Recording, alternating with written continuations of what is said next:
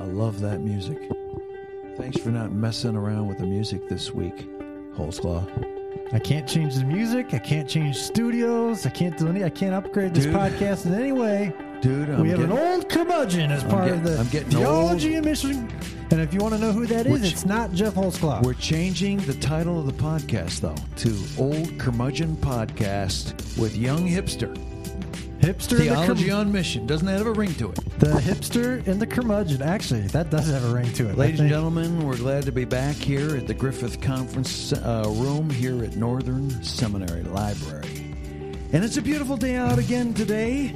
Uh, I noticed that you're Yes. wearing those, uh, whatever those are. These are my awesome Italian thrift shop I shoes. call them the shoes with the curly toes, yeah, folks. they are. You have to see them to believe them. What's the topic for today? Well, before we get to the topic, we got a couple announcements here.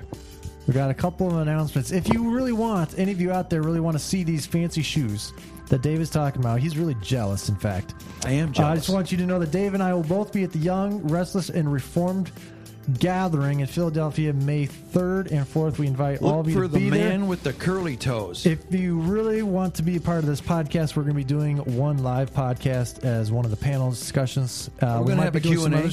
Yes, that's what uh, I think so. We're going to figure it out. So stay tuned for the specific details. But again, that's the Young, Restless, and Reformed gathering hosted by Missio Alliance. yeah, and I'm a little worried about the tomatoes. Yeah. So if uh, please don't stop by the the organic uh, local farmers market before you come out. We got a bunch of neo Anabaptists showing up at a Reformed conference. This should be interesting. All right, and uh, also I was at I was in Philly just last week. I ran at the Ecclesia National Gathering, ran into a bunch of people whom I love. It was fantastic, and people came up and they actually said, "I listened to your podcast," and I was like, "No way." People listen to this podcast, but if you do, if you do listen to this podcast, I have two things I would ask of you, and I haven't made this ask in a while. One, please subscribe through iTunes or whatever media player you prefer. Please hit the subscribe button. Go navigate right now toward it so that you don't miss any episodes. And while you're there, and if you haven't done this, please, we really value your reviews, especially on iTunes. Open up your iTunes browser, navigate over to Theology on Mission, hit the write a review. Uh, we would really appreciate that. That's like uh, telling the world that you love us. And really, although Dave and I's egos probably don't need a lot more affirmation, we kind of need to work against that in our lives. But still, it would I be have good. no be idea helpful. what you might mean by that. All right. Well, that's quite a bit of buildup for our podcast today. From Northern Seminary, in partnership with Missio Alliance, this is Theology on Mission, the podcast exploring God and integrating faith and life. Here are your hosts, Jeff Holsclaw and David Fitch.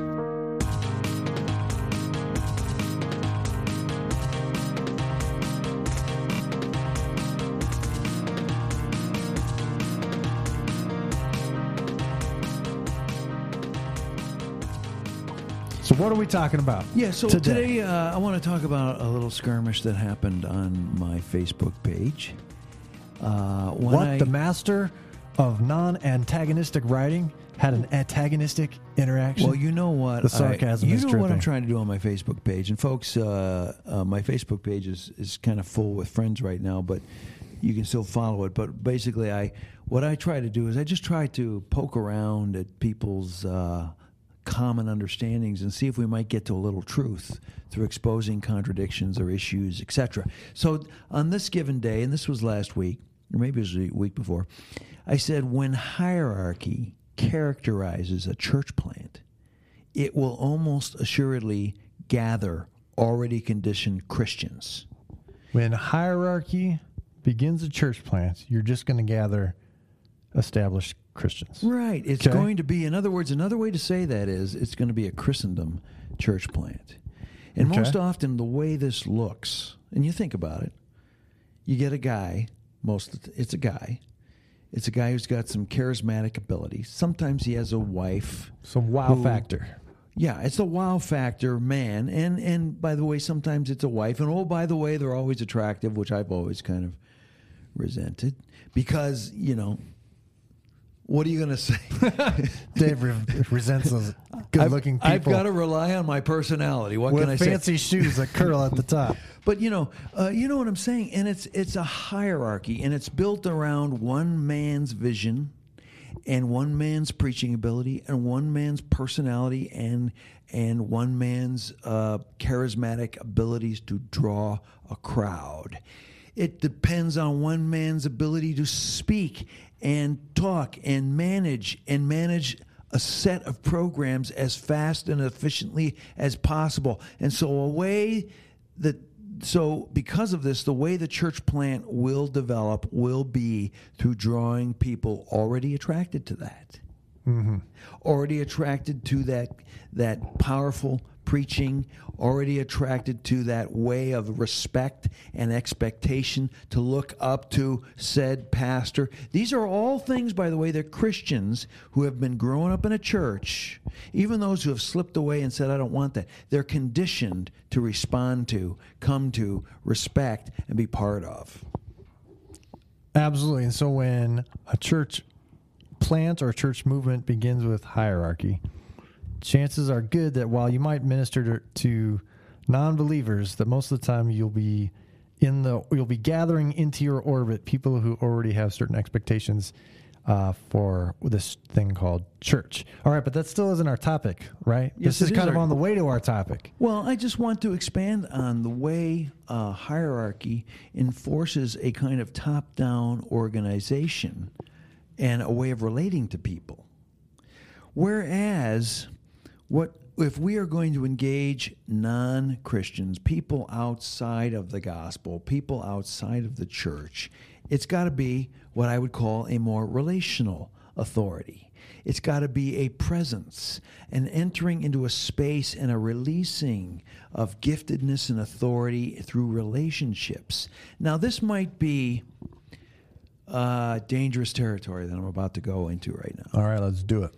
But you tell me what you think. I'm going to put this in the form of a question. I always do.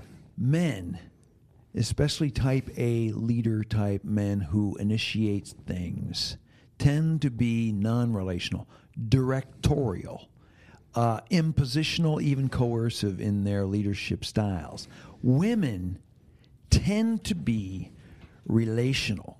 They tend to listen better. They tend to dialogue and create better. The woman leader is quite different than the male leader often. What would you say? Is I put a question mark on that. Do you agree with that? Uh, yeah, I mean, I generally agree with that. C- Certainly, we don't want to make an overly generalized sexist remark about how all men are blah blah blah and all women are blah blah blah. But I think there certainly is something to to the relational differences, the relational processings uh, that go on uh, between the genders. And we can, you know, circle around and around on giving some sort of an account of those differences. But certainly, God made you know, humanity, male and female, and that there's some sort of difference there that should be understood and appreciated as best as we can. And when it comes to leadership, uh, I think certainly men and women do lead very differently. And so uh, this gets to my uh, second observation on uh, Facebook, which says, Did you know that in non established, now that means non hierarchical, non Presbyterian, Anglican, uh, Euro churches, in other words, holiness traditions like you and I are a part of, Uh-huh. that 30 to 60% of the churches founded in these movements were founded by women or alongside women. As leaders, that is. And so this is at least getting to the topic that I thought we were going to do during this podcast, which wasn't so much a conversation of hierarchy, but a conversation of women in ministry. Yeah, but wh- why do you think that is in the holiness movements versus the Euro tribal hierarchical churches of Europe? Why do you think the holiness churches had so many women planting churches? And why was it such a huge success in a missional engagement? You want to know my answer? I do. The Holy Spirit. Okay, that's a uh, indisputable answer and also accurate. I agree with you. So I would say that in renewal movements within the church or new uh, breakouts of ministry and unreached people, that most often you have connected with that, uh, uh, a renewed reliance on the work of the Spirit. And all the, and the movements historically that are most open and receptive to the work of the Spirit are simultaneously open and receptive to women in ministry leadership positions. And so, usually, uh, a really strong reliance on the work of the Spirit and an expectation that the Spirit's at work in palpable ways is usually correlated to a rise in the openness to women leading. So, this is true of the charismatic and the Pentecostal renewals um, coming out of Azusa Street on both on the east and west coast. Uh, our own tradition, the Christian Missionary Alliance, had a huge uptick in its early years in women leaders. Even the Assemblies of God was started by um, Amy, and I always forget her middle name, McPherson. Simple. Semple McPherson. Right, but both our tradition, the AG tradition, and others, when they become more established, when the Holy Spirit fire kind of burns down a little bit, you find out the men step up and take most of the leadership roles. I would call that Christendom. When they become more established, they become more Christendom based. They are now organizing existing Christians as opposed to engaging in mission. Then who's going to step up to the plate and say, this is the way it's got to be done and I got to be most in charge? naturally a patriarchal society, a is- uh, hierarchically engaged process whereby we lose the relational powers, leadership powers of women in ministry. and this is, I think, a big problem for us today because we in the Christian Missionary Alliance, we in all these other holiness denominations that have lost our sense of just how. Uh, how the Holy Spirit must guide the gifted nature of the church, and everyone must be involved men, women, across all borders, divisions whatsoever. We've lost that, and we've lost our mission in the process. All right, so let's start the conversation over a little bit. So we started off with hierarchy in the midst of church planting. Why don't we dig the tunnel from the other end and talk about the typical options that we have for understanding men and women and their relationships? So the two major ones are complementarianism and egalitarianism. Right. Now, what are some of the conceptual tools and understandings that fill out those positions? Well, you know, I'm always going to oversimplify this, but egalitarians are focusing. Wait, start on the okay. Start wherever you want. Go ahead. Right. The egalitarians are focusing on the equality. Obviously, it's in the word. Uh, the equality between men and women in uh, ministry, and, and and so I, I think there's been a lot of critique out there, and I'm not even a big, I'm not a fan of the word egalitarian, but it tends towards sameness. It tends towards individualism. It tends towards democracy. Um, you know, democracy meaning the way we think about uh, all of us participating in a form of government, and uh, and that's where the word egalitarian I think comes from. So, like the differences between people, but the differences even between genders becomes kind of very muted. And I've, I know I've heard a lot of egalitarians talk about how, you know, biblical manhood or biblical womanhood just means Christ likeness.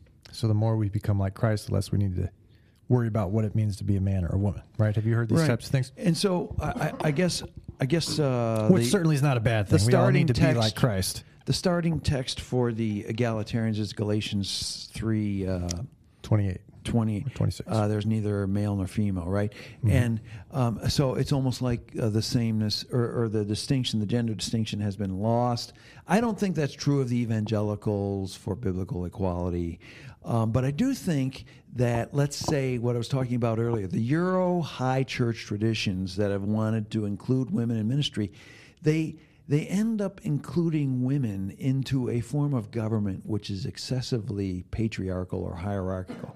In other words, they're inviting women into the mistake that men made instead of obliterating the hierarchy in the first place. Do you follow Sure. what I'm saying?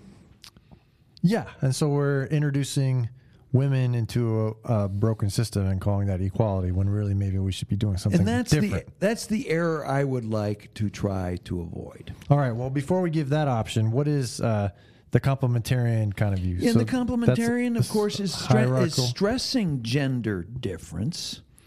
Um, and their main text is uh, 1 Timothy 2 27. Don't know. Uh, that a man, a woman is not to teach or usurp authority over a man, and therefore they're playing on uh, with the various parts of the creation that are part of the verses, both in uh, in uh, First Timothy two and in First Corinthians eleven or seven, I should say. Boy, I, I should have done better on my Bible quizzing. And, and, right now, you're the one looking up the texts, and I'm just kind of doing First Timothy two eleven. A woman should learn in sub- quietness and full submission. I do not permit a woman to teach or to assume authority over a man. That's First Timothy 2 11 and 12. Right. And in the process of emphasizing gender difference, which I am not opposed to, I think men and women are different until the eschaton. And then they're even different, but their roles change. But uh, having said that, what happens is there's an institution of patriarchy that's carried out from the fall into the redeemed community of the church. And so we extend the, the, the, Christian community is redeemed and marriage is redeemed and there is no more patriarchy. But somehow the patriarchal uh, uh, gender differences of the fall are imposed into the Christian life. I'm, uh, this is what tends to happen with complementarianism. There are complementarians which overthrow, or at least try to overthrow, patriarchy and hierarchy. Right. So you end up with back to our opening question for church planning. You sometimes you can end up with an understanding of church leadership as the man in charge who like a monarchy. Or you could flip the script and try to make it a democracy where everyone was the same. There's no differentiation. Uh, you know, everyone has a voice or a vote or something like that. And so uh, there, in a sense, women are elevated into an equal place. But we often say it's not uh, demo- the church is not a democracy. It's not uh, a hierarchy or a Monar- dictatorship or monarchy. It's not a monarchy, not a democracy, but a pneumatocracy. Which come, brings us back to the spirit. So, right, the gifts become the central uh, place from which authority of the kingdom emanates, not an office, which is a hierarchical place, in both egalitarian and complementarian, but rather the mutuality of the gifts of the Holy Spirit, which are recognized and empowered through various uh, offices, which are always post recognition of the gifts. And what this means is if the if the gifts are the center of the authority of the church, we know from the Pentecost sermon and the quoting of Joel chapter 2 that the spirit is poured out on men and women and they shall both prophesy. Son your sons and daughters shall prophesy. And that the gifts are given equally to men and women. And so it makes absolutely no sense to say that women are somehow excluded from from the ministerial authority of preaching, teaching, and all the other gifts of the Holy Spirit. And when you look at the New Testament record in Paul's letters as well as in Acts, you see that many women were in charge of households that were meeting, uh, which means they were in charge of the church that was meeting in their house. It's not like, you know, like in our church, uh, we have like meetings in people's houses, but just because you're meeting in one person's house, someone else could be in charge. But in the ancient world, that wasn't the case. If you were meeting in someone's house, you were the one leading the whole group, right? So there's accounts of uh, women who are church leaders. Paul talks about the different co laborers and names several women who evidently were teaching and preaching. Right, so you have an extensive list of women who were engaged at the same level of ministry as Paul and the other uh, apostles. Uh, and so, excluding one or two passages from First Timothy and elsewhere, there seems to be a very strong witness that the women were engaged in all these different offices. Well, what I say about First Timothy and uh, First Corinthians fourteen, which I do not agree with Gordon Fee on, that that's a what I uh, what do you call it a redaction uh, into the text. Mm. I, I actually think what's going on there is a confusion of women's roles in the New Testament community and women's roles in marriage. Not that women's roles in marriage are in some way subject to patriarchy, but rather there are roles of men and women in marriage and that they are using their newfound authority to overthrow the roles they have in marriage. So 1 Corinthians 14 says, Women be silent in the church, take it home to your husbands. It appears like they were standing up mm-hmm. and using their newfound authority in the community to um, uh, exert some authority over their husbands outside of their marriage, over their marriage. Paul is saying, No, take it home. Likewise, in 1 Corinthians chapter 11, uh, which I think is a central text for us and mm-hmm. neo Anabaptist people who are trying to understand this third way of understanding men and women in ministry. He says, Women, wear a head covering as an authority unto you. Don't deny your gender difference in front of all these men. But wear a head covering as an authority. Recognize and be uh, culturally uh, aware of the fact that your hair is. Um, um, uh, expose, exposing your hair in a Mideast culture is a problem for men and women in that day. Wear head covering so as to have authority in your community. Don't deny your gender difference, but rather bring it to your full authority in the church. And I often say, women to women as well as men, but I say to women, we don't want you to stop being women in order to enter into the authority of the church. It's because you are a woman that we men need you alongside of us. It's men and women together in ministry. So in uh, synopsis remember, form, hey, remember that one time when I kind of got mad at Life on the Vine in a leadership meeting uh-huh. when you had scheduled that one time. All right, the one time where I got mad over the fact that you had scheduled like three, four women in a row to preach in a row uh, uh-huh. Sundays, and I said, "That's that's not helpful. We need men and women. So people come here, yep. they all hear women. It's going to be imbalanced. We need men and women, not just women, not just men. Men and women co-laboring together in the shaping of a community into His kingdom.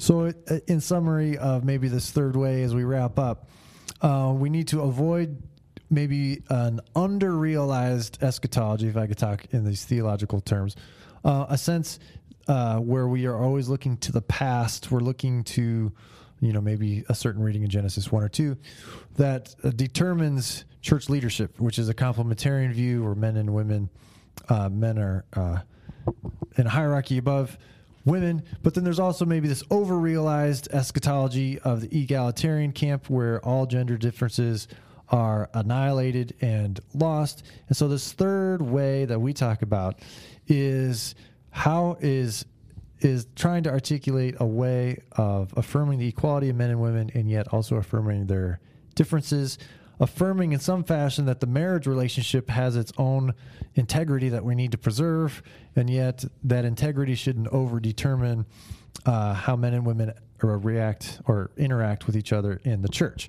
It's a very difficult tension to hold together, and yet we're trying to live in that eschatological kind of in between space. And that's uh, and, and and I feel like that tension is too easily given up for the sake of convenience or efficiency, and uh, or and it looks like this when you invite a woman in the ministry, suddenly she starts looking like the rest of the men, talking like the rest of the men, acting like the rest of the men. I think that happens in corporate culture a lot, by the way, in America. Not all the time, but sometimes. Or the reverse could happen is that the only men that are allowed in leadership are ones acting, you know, more of the women.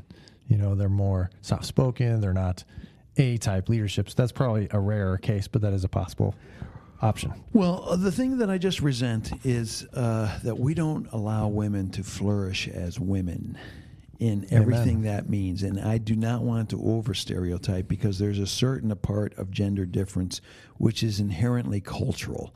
And by the way, we should critique the culture for where it gets gender wrong, and we should also extol the culture encourage the culture where it gets gender right and gender uh, differences working well. So, anyways, it's not easy. It's not, this is why we need to discern mm-hmm. all these things on the local level in leadership uh, as a ch- as church communities. Well, we're kind of running out of time, but I feel like a big missing part of this is for you and I to invite some women uh, pastors and leaders into a conversation here um, where we could actually talk about well, what does this look like practically? How do we support women in ministry in order to affirm them as women, affirm them as leaders? What does that look like, especially in the evangelical context, where I think it's pretty difficult? Um, I know a lot of women leaders in the evangelical world are uh, conflicted because they feel like they have gifts to offer, but in a complementarian framework, there's no place to give those gifts. But theologically and practically, they don't want to become mainline liberals because did you have to call our friends mainline liberals? Uh, well, you know they don't. You know, but there's it, there's really hard place to find uh, affirmation. I mean, thankfully, Northern Seminary is a great place for affirming women in ministry, uh, but those places are hard to find. Uh, so we should really, after Easter in a couple weeks, maybe we should figure out a way to do a roundtable. We can invite yeah, and of course, some people in from Life on the Vine or um, we always Peace got, of Christ. It always takes a little extra organization and work to get people to come together and do our podcast, but we need to work on that. And I, and I know you're looking at me. So you're saying we're lazy? We're lazy podcasters. We can own that. We can own that. We're lazy podcasters, but we really should do this. we should, we should. And uh, so, uh, Juliet, if you're out there, She is. and and maybe Jean or Lisa, or, or maybe your wife Sid, Yep. Who's has a lot of experience in ministry. Uh, maybe we all ought to get together and do a podcast. I am going to be at Life on the Vine since I mentioned that you never invite me up to uh, preach. I know it worked. Dave complained a couple weeks ago. Hey, you never invited me Uh, up. you didn't call me. Some No. uh, actually, Juliet got a hold of me and asked me, which is stunning, by the way. Thank you, Juliet. uh, but maybe uh, maybe after church on uh, gathering on that Sunday, uh, we can do a podcast. That's a great idea. All right. Uh, so again, uh, Young, Restless, and Reformed coming up in about a month, month and a half, May 3rd and 4th at Philadelphia. Please uh, subscribe to this podcast and write some reviews. But to wrap up, let's do What Are You Reading Now? Uh, Dave, you say that I've already mentioned this, but I can't help it. It's what I'm actually reading right now, so I just got to bring it up again. But it's a book by John Levenson called Sinai and Zion, an entry into the Jewish Bible. He's a Jewish scholar, he's not a Christian scholar. Uh, but it is a reflection on the different covenants at Mount Sinai and what it meant for uh, Israel, as well as uh, Jerusalem and the temple on Zion, and the two different ways that those two locations kind of play off and around each other. It's a fascinating book. It is pretty academic, but man, it is But that's a fantastic. huge that that book I it's used. I don't- foundational. I don't know if you helped me uh, locate that book or what, but that book began the, the, the relationship between the presence of God and the temple in, in Israel and the presence of God in the rest of, of the world is a key relationship that I used in my book Faithful Presence, which is coming out in November. Uh, for me, I have been reading Michael Gorman's The Death of the Messiah and the Birth of the New Covenant. It's a book from last year. Uh, he uh, the tagline is a not so new model of the atonement. I love this book. Uh, there's Amen. nothing there's nothing totally revolutionary, I would say, about it, but yet it gives such a well-grounded foundation to understanding the fullness of the atonement that that can fit in a version, and I emphasize a version of the substitutionary atonement into a well-grounded framework, which takes away some of its individualistic transactional properties. It's a, it's a great book. But- Absolutely. yeah. It's Next- very readable. Next uh, podcast, I'll talk about Fleming Rutledge and her new book on the atonement. Ooh, I just heard about this book. Have you been reading that? Uh, I got a copy of it. Uh, I've been reading Jason Micheli's review of it on uh, McKnight's Ah, uh, blog. okay. So I, I got a copy of it. it. Yeah. All right, well, that is it. We're calling this podcast a wrap. We will see you all, uh, or we'll listen to you, or talk to you all on the interwebs uh, for sure. This is Jeff Holsclaw David Fitch. signing off from Northern Seminary. Griffith Conference Common Room, mate. Oh.